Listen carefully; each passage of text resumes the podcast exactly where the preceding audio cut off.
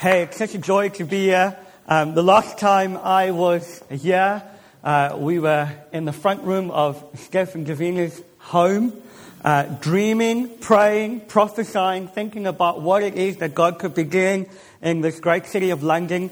And that was, what, nearly three years ago. It was a handful of you. And uh, look at what God's done. Look at what God has done. It is such a joy to see some of the fulfillment of prophetic words. I'm trying to commend Andy. Just I remember prophesying over you about what God would do with you.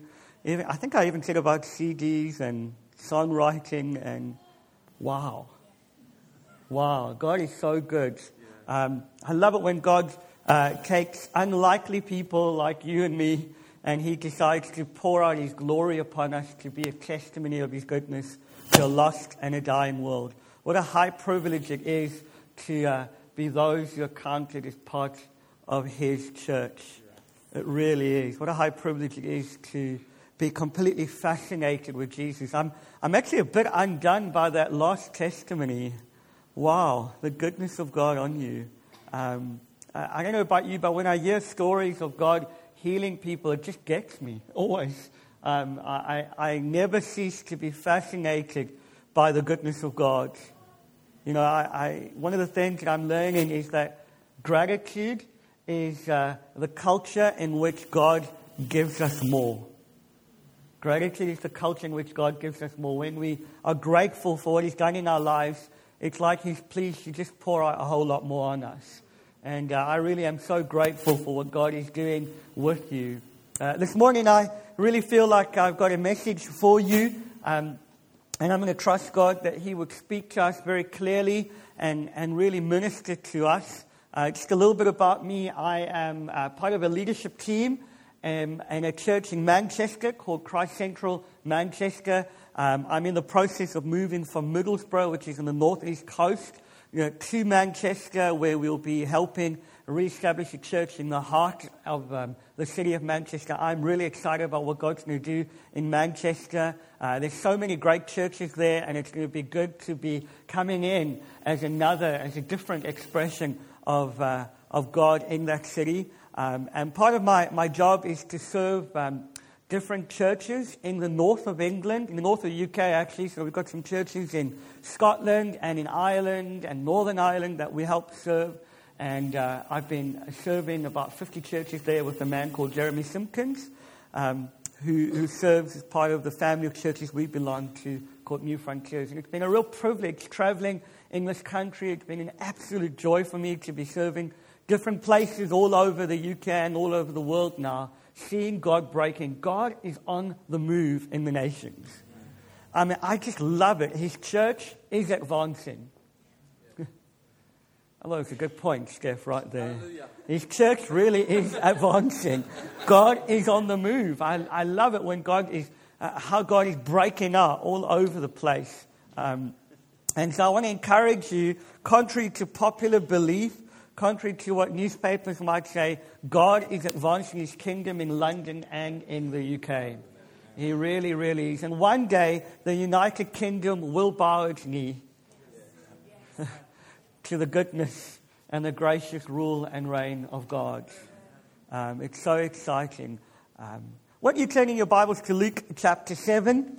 Um, oh! Luke chapter seven. I want to read um, a scripture um, talking about John the Baptist and his response to Jesus in a time of crisis.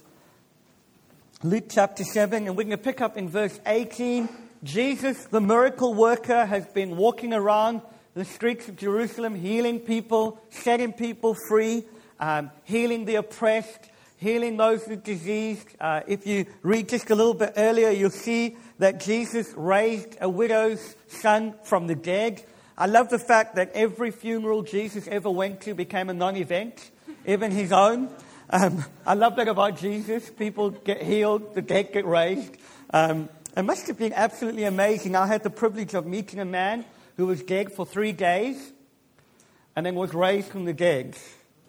And when he shook my hand, I was thinking, this is weird. You were dead for three days And uh, he got up, I'll never forget this, he got up and he said, "Heaven is real, hell is real." This guy had been injected with embalming fluid already. Um, so he was he was well dead for three days. He was as dead as dead can be. And I remember the words that he spoke piercing my heart just radically, thinking, you know something a whole lot better than I do about heaven and about hell. And uh, I love Jesus. He raises the dead. He's still raising the dead and healing the sick. And so we pick up in verse eighteen of Luke chapter seven. The disciples of John reported all these things to him. And John, calling two of his disciples to him, sent them to the Lord, saying, "Are you the one who is to come, or shall we look for another?"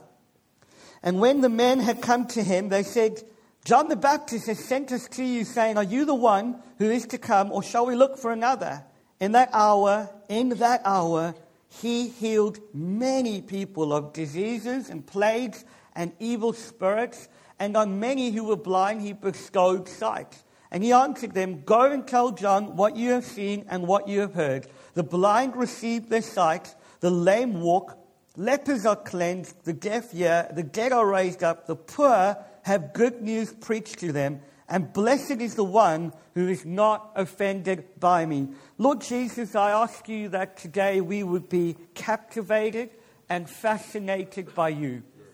I ask you that you would come and help us Uh, grapple with the scriptures, help us come to a place of personal revelation in our hearts. Jesus, I pray that you would touch many this, this morning. I pray that you, the resurrected Lord, the one who's gone ahead of us to prepare a way for us, would come and meet with us in power. In Jesus' name, amen. I, I've just... Uh, Uh, part of my job is to help oversee some churches in France. I'm part of a team that is serving about uh, ten churches. Daniel Heyter, uh, his dad leads, uh, is one of the key leaders in some of the churches that we're serving. We have a family conference called Rendezvous um, in the south of France. One of the coolest conferences you could ever go to. It's just all about the relaxed. No, n- nothing stresses anyone in, the, in, in uh, France. And uh, just an amazing time. And this year we, we did um, some teaching around living a supernatural life. And uh, we saw God break in in just some phenomenal ways. We saw a young lady who'd been born with her Achilles tendon short. And so she had to literally walk on her toes wherever she went. And as we prayed for her in one of the youth meetings, the presence of God came. I actually wish I could say that I prayed for, but we got people to pray for each other, because I'm learning that actually all of us can pray for the sick and see God do something amazing. And so one of her friends was praying for her, and she felt the presence of God come upon her, and God supernaturally grew out her Achilles tendons so that for the first time in her life she could walk normally without any pain. It's just amazing. And uh Then uh, we saw a woman. This is a really cool miracle. I like this one. This woman had spilt um, boiling water on her foot, and so the skin was damaged. They prayed for her, and God recovered her skin with brand new skin. Wow. I mean, I was just like, wow, wow, wee, wow, God, you're amazing. It was just absolutely wonderful. Um, And I'm just trying to think of some of the other things. One particular which was just amazing and a first for me in terms of ministry was uh, one lady who'd been born blind in her left eye. Um, God came upon her and just began to touch her. And uh, she began to see partially through her left eye. She started seeing color and shapes. And by the end of the evening, she could see pretty much clearly, except she couldn't read Uh, with her left eye because it was still a bit fuzzy. The next morning, she woke up to find that her sight had been completely restored in her left eye. But wait, wait, it gets much better. Her son, who had some kind of irregular heart problem and also had never responded to the kindness of Jesus, got healed of his heart problem and then surrendered his life to Jesus, became a Christian, and later that wait, it gets better. Later that week, we got to baptize a mom and her son in the south of France to the glory of Jesus.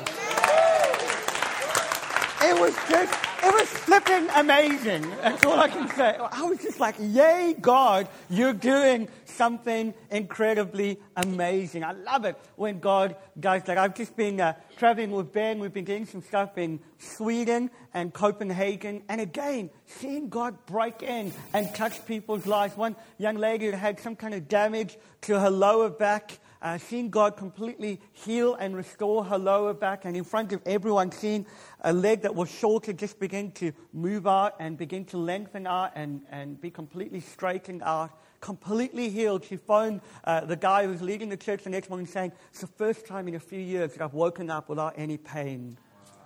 I just love it. I love it when God breaks in. I love it when the kingdom of God, which is his gracious rule and reign, breaks in on the affairs of man. Everything changes. Everything changes. Nothing is left the same. And I love it when God comes in power. It's such a wonderful thing to see God breaking in. And I felt just during the worship, God saying to me that there was someone here who was struggling actually with incredible pain shooting from the left side of your neck all the way down into your shoulder. I think you're sitting in this side, and I think you're in the second half of this room. And you've had incredible pain in your shoulder, and it's like just shooting all the way down your neck. And I feel God really wants to do something and, and maybe even bring some healing. In fact, you want you just lift your hand to me. I just want to pray for you. I think you're in this section, in the second half. You might be somewhere else, but this is where I think you are. In fact, you just quickly wave your hand at me. I just see incredible pain, and I believe God wants to heal you. Excellent. Do you, want to just, do you mind standing? Great. Hey, let's all pray together, because this is about us being a body together. This is about us loving Jesus together and believing God for healing. So, Lord Jesus, I want to pray for my dear sister right now. I want to ask you for healing to flow right in through that neck right now in Jesus' name. We take authority over that pain. We command it to go right now in Jesus' name. And now the presence of God is just going to come upon you. Right now, Lord God, we thank you for your healing in the name of Jesus. Complete healing right now to flow through that neck in Jesus' name. Amen. Amen. Hey, do you want to test it out and just see if there's any difference? See how it feels? If something's happened? Yeah, a bit. It's, it's weird because I've, I've got uh, curves on my spine, so I can't often support my body properly. Right.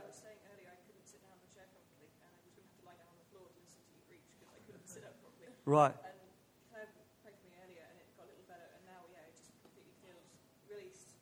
Released? Yeah. Let's give God some praise for that. Now, Lord, we, we want to ask you to straighten this dear lady's spine in Jesus' name. We want to thank you that pain will go and be eradicated from her life in this area in Jesus' name. Amen. Why don't you go ahead and, and sit down? Excellent. Thank you, Lord. Hey. God is here. Amen. Love it when God does it. I just think I'm going to bring one more word of knowledge and then we'll get into the meat of the word of God. All right. I always want you to remember that there's no separation between God's word and the Spirit. Okay? This is all part of revealing God's heart to us. So when God brings a word of knowledge, it's not so that we can go, I got that one right. No, no. It's so that we can reveal God's heart to people, all right? That's what it's all about. He's so graciously kind. Um, I feel like there is somebody here who's been having some kind of um, problem with the um, the top bit of your muscle. I don't know if it's even like uh, you, you've torn it um, in a sports injury. I think you're probably a man. You've torn it in some kind of sports injury, and I, I just feel like the Lord wants to bring healing to you. Do you understand? Let's trust God. Thank you, Lord. Father, right now in Jesus' name, we take authority. God, we speak a creative miracle into this muscle right now in Jesus' name. And we ask you, God, that you would begin to reform, remold, reshape that muscle in the name of Jesus. Now release your power upon him right now. In Jesus' name, I thank you that he'd be able to walk and move freely in Jesus' name. Pain, go in the name of Jesus. Go in the name of Jesus. We release your anointing and your power on him in Jesus' name. Amen. Amen. Great stuff. Wow. I love it when God does that. So cool. You know, The disciples lived in a culture of the miraculous. They lived in a culture of seeing incredible miracles happen.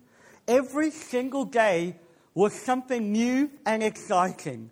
Jesus' life was totally um, characterized and authenticated by the miracles he did. Wherever he went, miracles just happened. I love I love Jesus' style of ministry. It is not predictable. It is not boring. People often say to me, your church is a bit boring. Last time I checked, there's nothing boring about deaf ears popping open. You know, there's nothing boring about God healing people in a meeting. There's nothing boring about worship that causes you to get caught up in the attention of heaven. And Jesus lived a life of seeing incredible miracles. Should I not move around like that?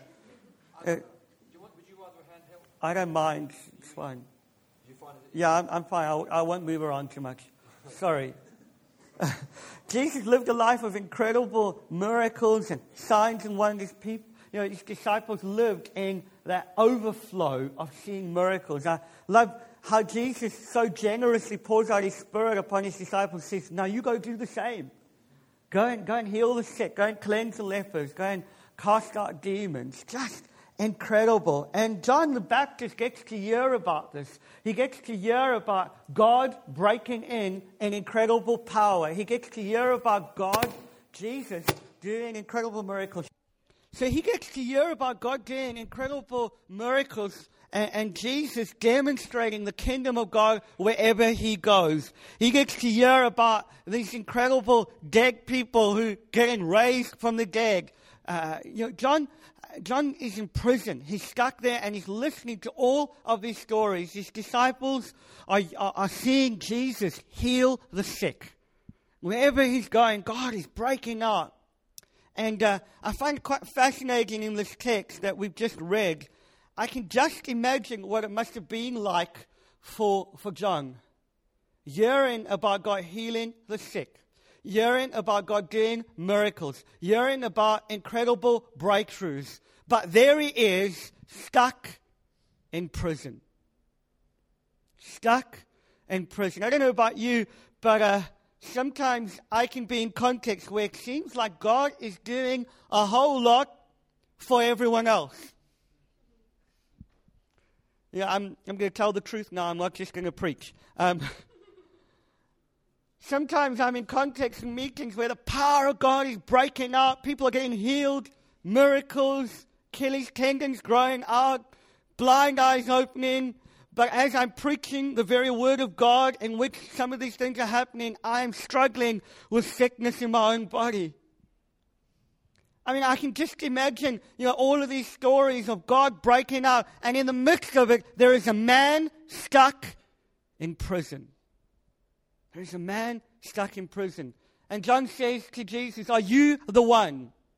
And you must remember, John was not unfamiliar with supernatural activity. He was not unfamiliar with the power of God breaking out. It was him who recognized, behold, the Lamb of God who takes away the sin of the world. It was John the Baptist who made a way and prepared a way for Jesus to come onto the scene. And yet he's stuck in prison. He's stuck in circumstances that aren't very favorable to him. He's about to have his head chopped off. And he says to Jesus, are you the one? It's amazing how sometimes when you're in circumstances and difficulties, the very first thing we question is the character and person of God. I find it fascinating, and, and you might be saying, Gillian, you, you've just done some words of knowledge, prayed for the sick, yet you're talking about this. Because I believe it's important that we hold truths in our heart very carefully. And I believe God is going to heal many people today. But sometimes we can be in a place where it happens for everyone else except for us. John the Baptist is stuck in prison, and he sends his disciples to Jesus and says, are you the one? Now when John was talking about, are you the one? In a Jewish mindset, there was a specific understanding that he was talking about. This was not just a kind of, uh, you know, nice question. There was a whole jam-packed history of prophetic words and prophetic promises talking about the Messiah. So when he said, are you the one? Jesus would have understood. He was asking, are you the Messiah? Are you the one who comes with the kingdom of Yahweh, the one who created everyone? Are you the one who comes with the kingdom of Yahweh, the one who created all that we see? Are you the one who's going to usher in Yahweh, the God of heaven's gracious rule and reign on the earth? Are you the Messiah? Are you the one who was spoken of in Isaiah chapter sixty-one, upon whom the Spirit of God would rest? Are you the one who's going to take away the sin of the world? John was asking a very specific question. And Jesus' response is, in that hour, he healed many people. Jesus' response was, right in that moment, those who were impacted and afflicted by the enemy, even by great demonic powers, they were set free from those demonic powers. His response was to re-emphasize the great messianic promise, the promise spoken about him for years. And he said, go tell John what you've seen and what you heard. Go tell him that the blind received their sight. Go tell him that the deaf, yeah, go tell him that the dead are raised up and the good news is preached to the poor. Jesus reinstates, Jesus re-emphasizes the messianic promise. And if you flip back to Isaiah chapter sixty-one, you'll see the promise that he's quoting from. The Spirit of the Lord God is upon me, because he, God, has anointed me to bring good news to the poor. He has sent me to bind up the brokenhearted, to proclaim liberty to the captives, and the opening of the prison to those who are bound. He was reinstating a messianic promise. Friends, the gospel, the good news of Jesus, the good news of his kingdom, is not simply authenticated by what we say. It is authenticated by the outpouring of the Holy Spirit upon his people. We cannot preach a gospel, a good news to the world, without the miraculous breaking in in incredible power. When John was looking, saying, are you the one? Jesus did miracles. Jesus preached the gospel to the poor. And I want to just emphasize two areas just very quickly before we move on about our message, about the message of the kingdom of God. The first thing I simply want to say is this message of the kingdom of God is in a demonstration of power.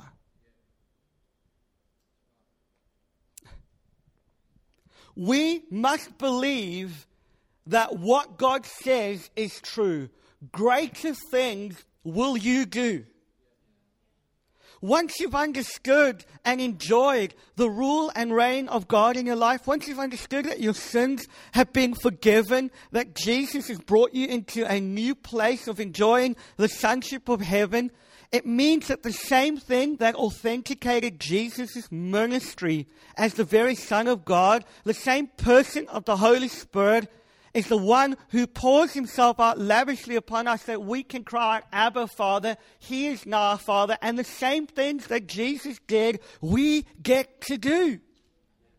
We get to see signs and wonders and miracles.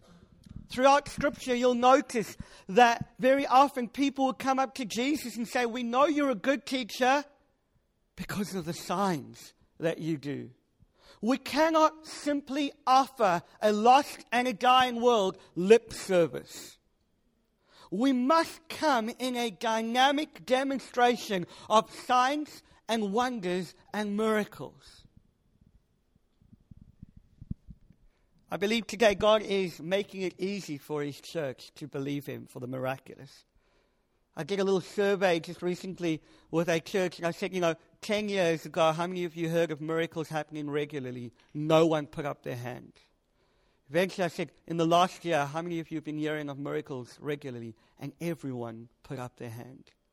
It seems to me that God is eager to bless his church and back their act.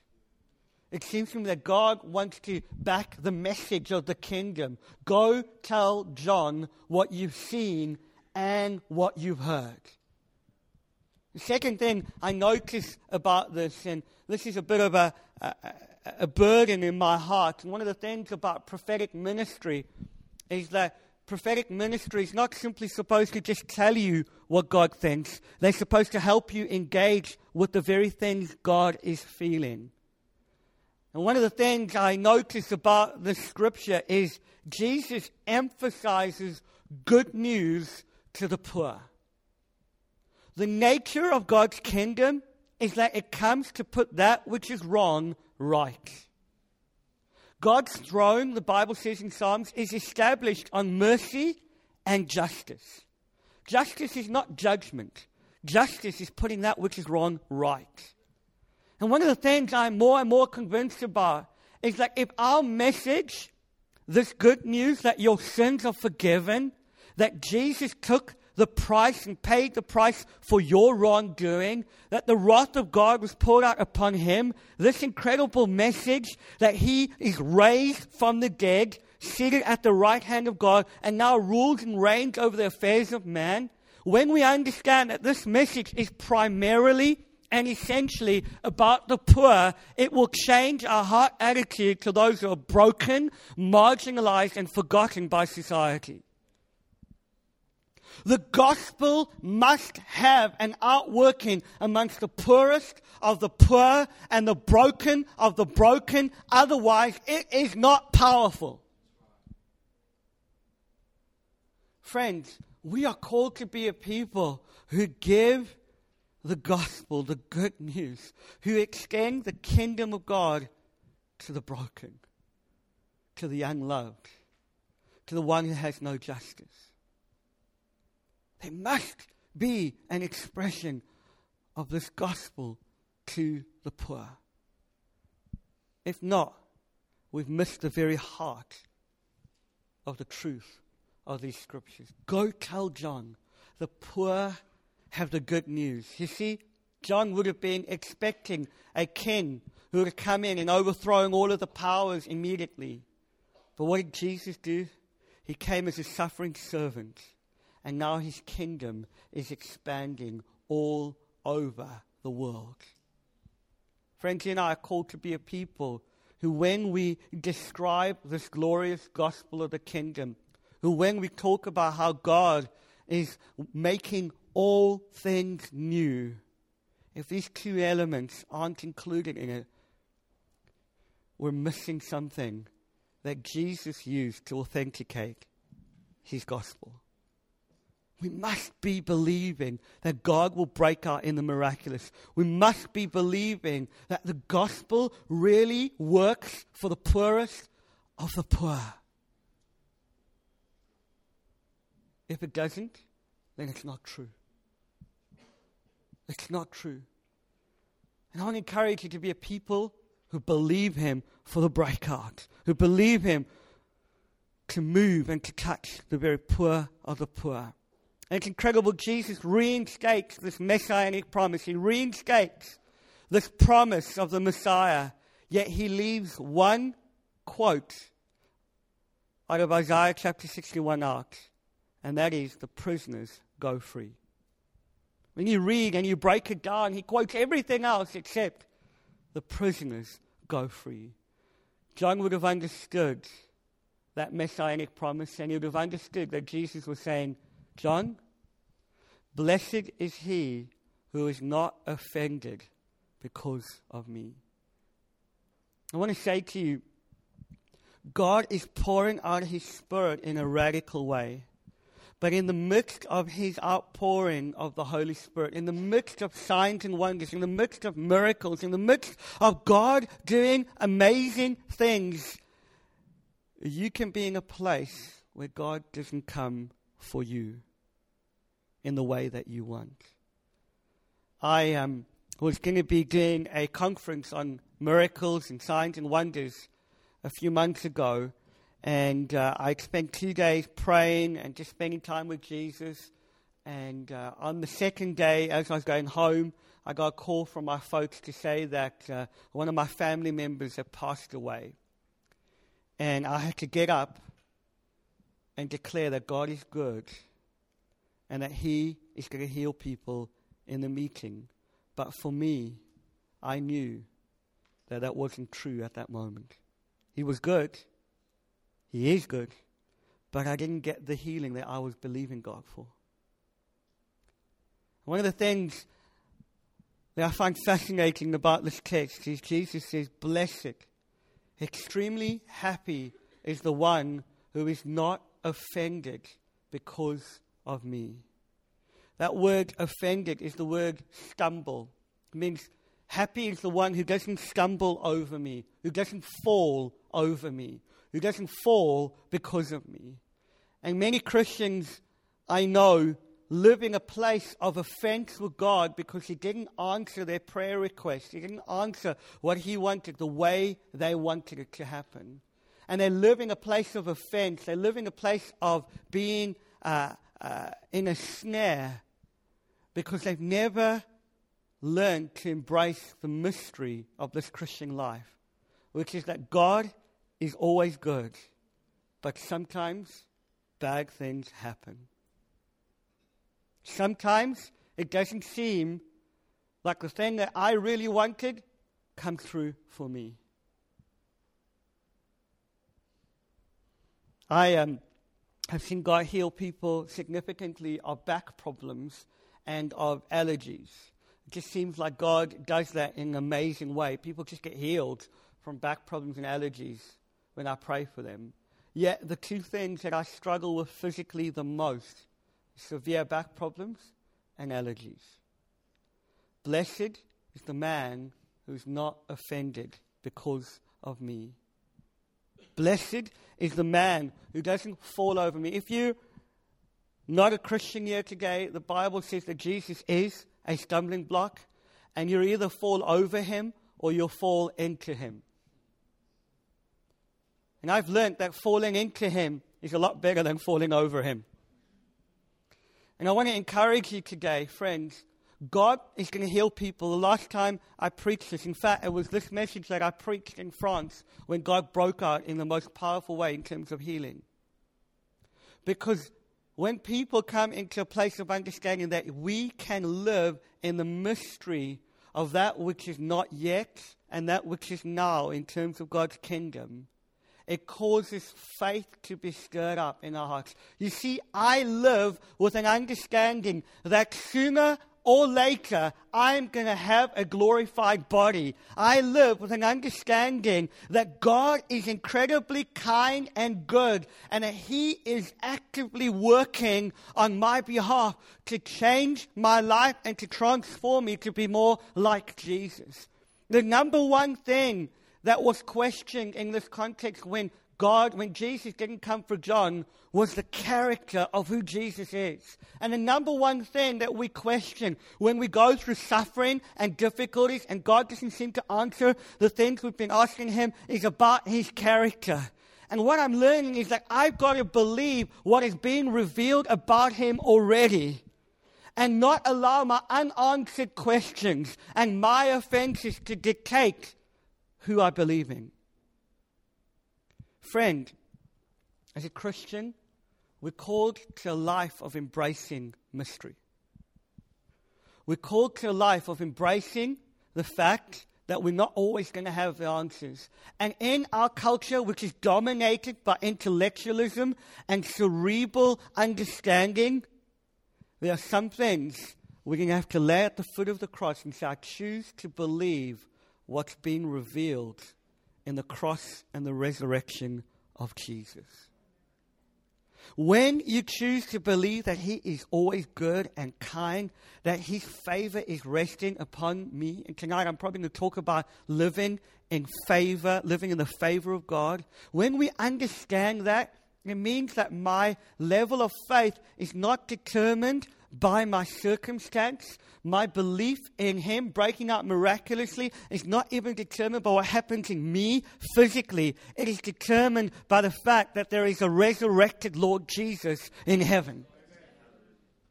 And I don't know when, I don't know how, but sooner or later, his kingdom is going to break out on my body. I'm going to be healed. Sooner or later, the thing you're believing God for, that you've been asking for him time and time and time and time again, sooner or later, all things will be made new. Amen. You can't give him a much bigger clap than that.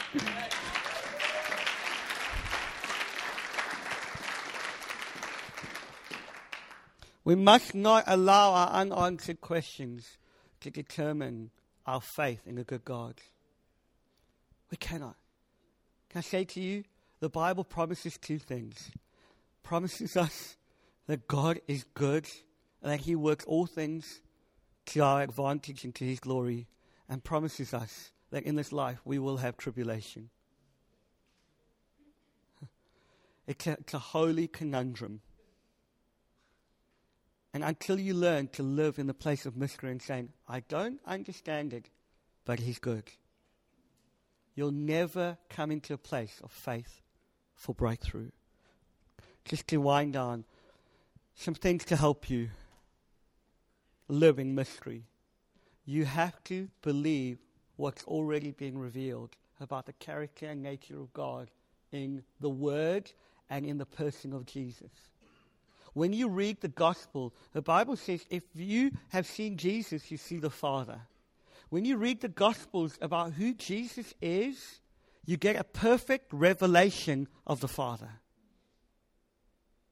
Believe what's already been revealed. Secondly, embrace this mystery. Live in a place, because you'll be extremely happy if you don't get offended with Jesus, even in the midst of difficulty. My joy is not circumstantial. My joy is eternal.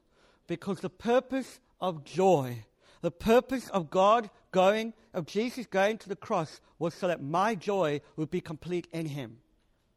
And as sure as the cross is empty, is as sure as my joy is not dependent upon my circumstances. Live in the place of mystery. Thirdly, understand the gracious rule and reign of God's kingdom in your life. He, the Bible says that the kingdom of God is an ever-increasing kingdom.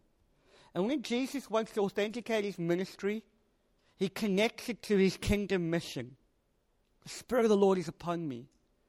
And the Bible says of Jesus that his kingdom is an ever-increasing kingdom. Now, we live in an incredible tension of what's called the not yet. In other words, there's a whole lot of God's kingdom that still is to break in.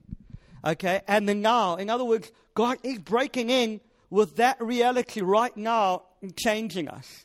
And somewhere in the middle, I believe I want to live in the place of expecting an ever-increasing outbreak of his kingdom. Here's the deal about the kingdom of God. God seems to take his kingdom and conceal it in something small. But that very small thing will one day be the biggest kingdom. The United Kingdom will come down. U S A will come down. South Africa and its government policies will bow its knee to the kingdom and the rule and reign of God. It's an ever-increasing kingdom. Therefore, my expectation is not less, but more. And sooner or later, my circumstances will be dramatically changed by the kingdom. Lastly, I'm learning to be thankful for what God is doing, not what he's not doing. You see, sometimes we can live in a place where all we look to is what's not happening, rather than seeing, this morning, we've had two testimonies of healing. Rather than seeing, just last weekend I was in a meeting, two weekends ago I was in a meeting where eight people responded to the gospel of Jesus Christ, where young people got filled with the Holy Spirit. Now I can choose to think about the multitudes that haven't quite heard about the gospel, or I can start praising God for what he's already doing, which will propel me to believe him for more. Friends, John never got his breakthrough. He didn't get he didn't get released from prison. John ended up headless. You know, sometimes we might not seemingly get the breakthrough we want.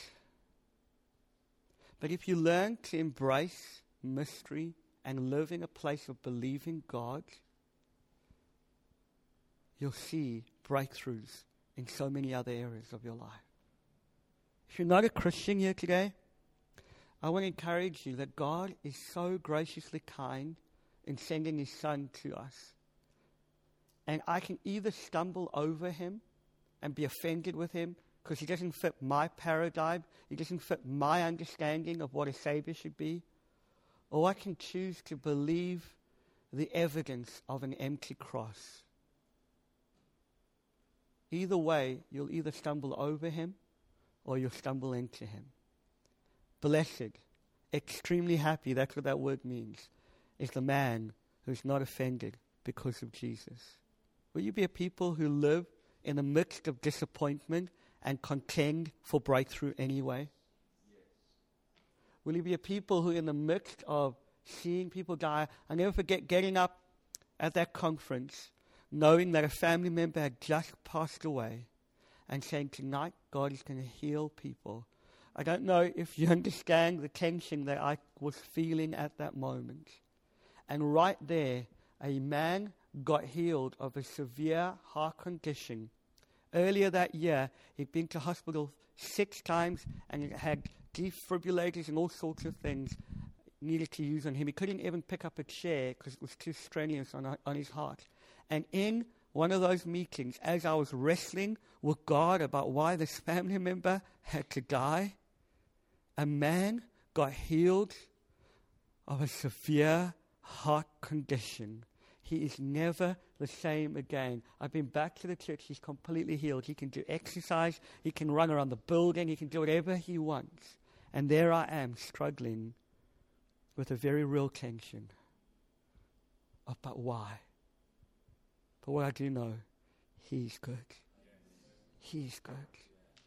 He's good. And in your pursuit of healing, in your pursuit of breaking out of God, doing amazing things, in your pursuit of, of the coming of the Holy Spirit in your meetings and on the streets of London, remember, he is good. He is good. Let's close our eyes.